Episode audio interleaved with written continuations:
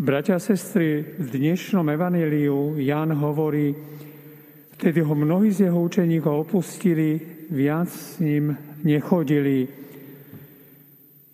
Taká bola odpoveď niektorých učeníkov na Ježišovú reč o eucharistickom chlebe. Odpoveď 12 však bola iná.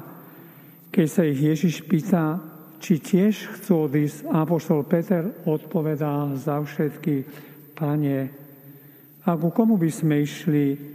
Ty má slova väčšného života a my sme uverili a spoznali, že Ty si Boží svetý.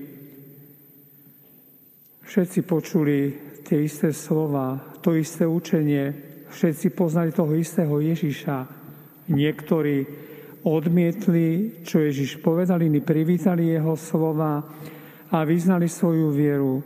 Rovnakí ľudia, rovnaká možnosť, rovnaká náuka, ale rôzne reakcie človeka. Ľudia, ktorí odmietli Ježišové slova, vnímali ich ako hrozbu, niečo, čo ich ohrozí, ktorá by mohla zmeniť ich životy, obratiť na ruby všetkých predstavy a plány o Mesiašovi. 12 apoštoli za ktorých prehovoril Peter, zaiste, už ako som spomínal, nechápali túto náuku. Vieme, že dokonca nechápali.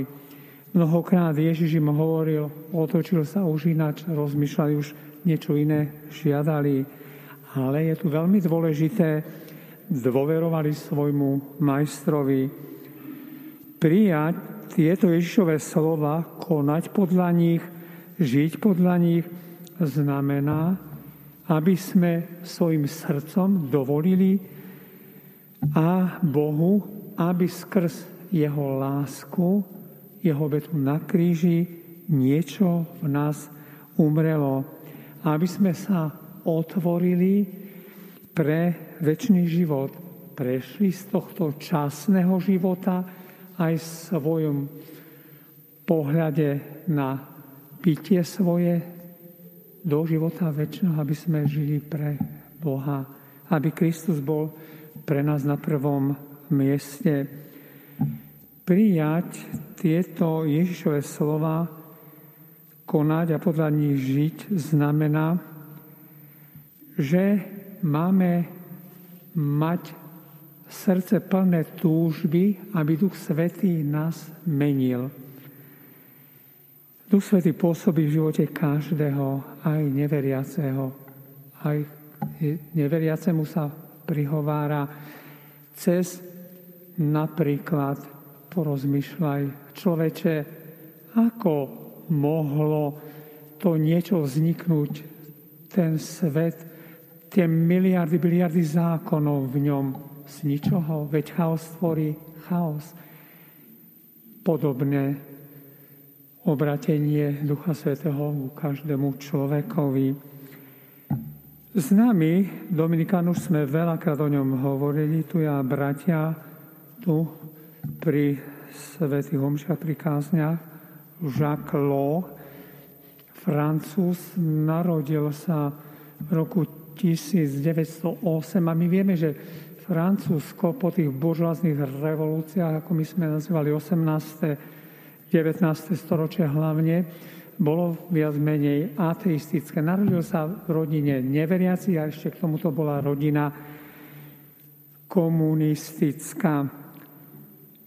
Boha nepoznal, bol veľmi šikovný, študoval právo, ako 25-ročný mal nejaké zdravotné problémy vo Švajčarsku, šiel na také liečenie, taký pobyt a býval v kláštore, lebo tam kláštory ubytovali, samozrejme, stále.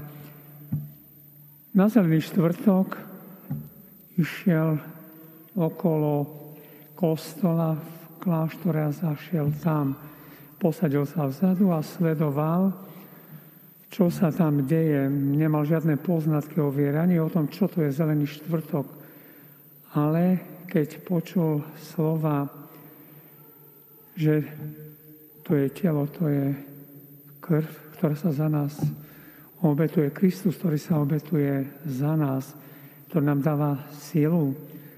A keď videl, ako reholníci pristupujú v tom dominikánskom kláštore, pristupujú k svetému príjmaniu s takou vážňou a odovzdanosťou. Hovorí, že a to tu musí byť čo také divné, čo ja nepoznám.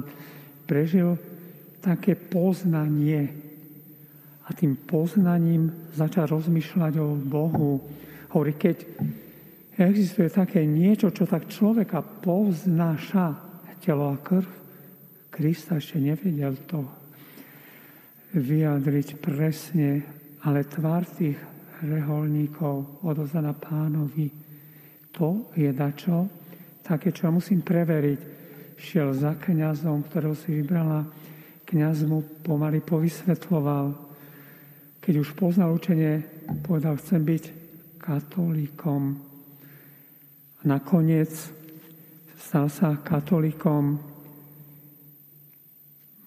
vstúpil do rehole Dominikánov, bol vysvetený za kniaza, ale Boh si ho vybral na veľmi takú dôležitú cestu.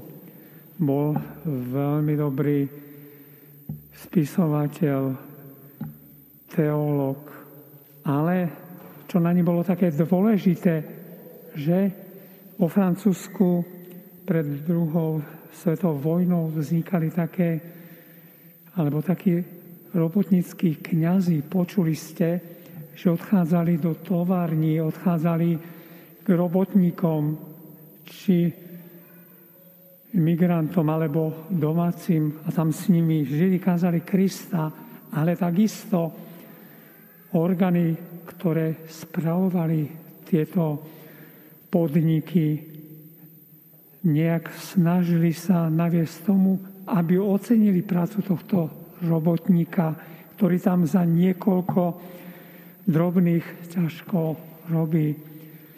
Bratia a sestry, vidíme, Boh k nemu prehovoril. On prijal reč. Boh mal s ním plán, ale mohol byť veľký právnik, ale aj bol právnikom v pomoci tým chudobným. Bratia a sestry, mohli by sme veľa o tom hovoriť, o jeho živote, o jeho príklade. Ale dôležité je, stal sa vynikajúcim kresťanom, dobrým človekom, bol takým dobrým vzorom v našej církvi, bol duchovným spisovateľom, dobrým reholníkom, ale v jeho živote, keď som čítal jeho životopis, bolo niečo veľmi dôležité, ako 74-ročný odišiel už do takého reholného, by som povedal, my by sme povedali odpočinku, ale reholného života, ktorý je mnohokrát ťažký, žil len s Bohom a pre Boha. Samozrejme, bol aj duchovný radca niektorým mnohým. Ale vidíme, čím je človek starší, vidí to, to aj ako ťažko, je meniť svoje postavenie.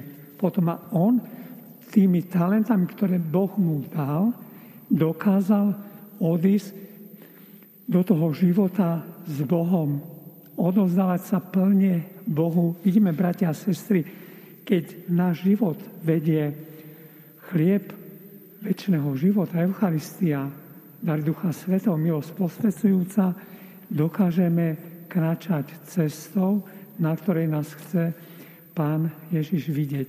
Aj padáme, ale dostaneme sílu stať. To je dôležité.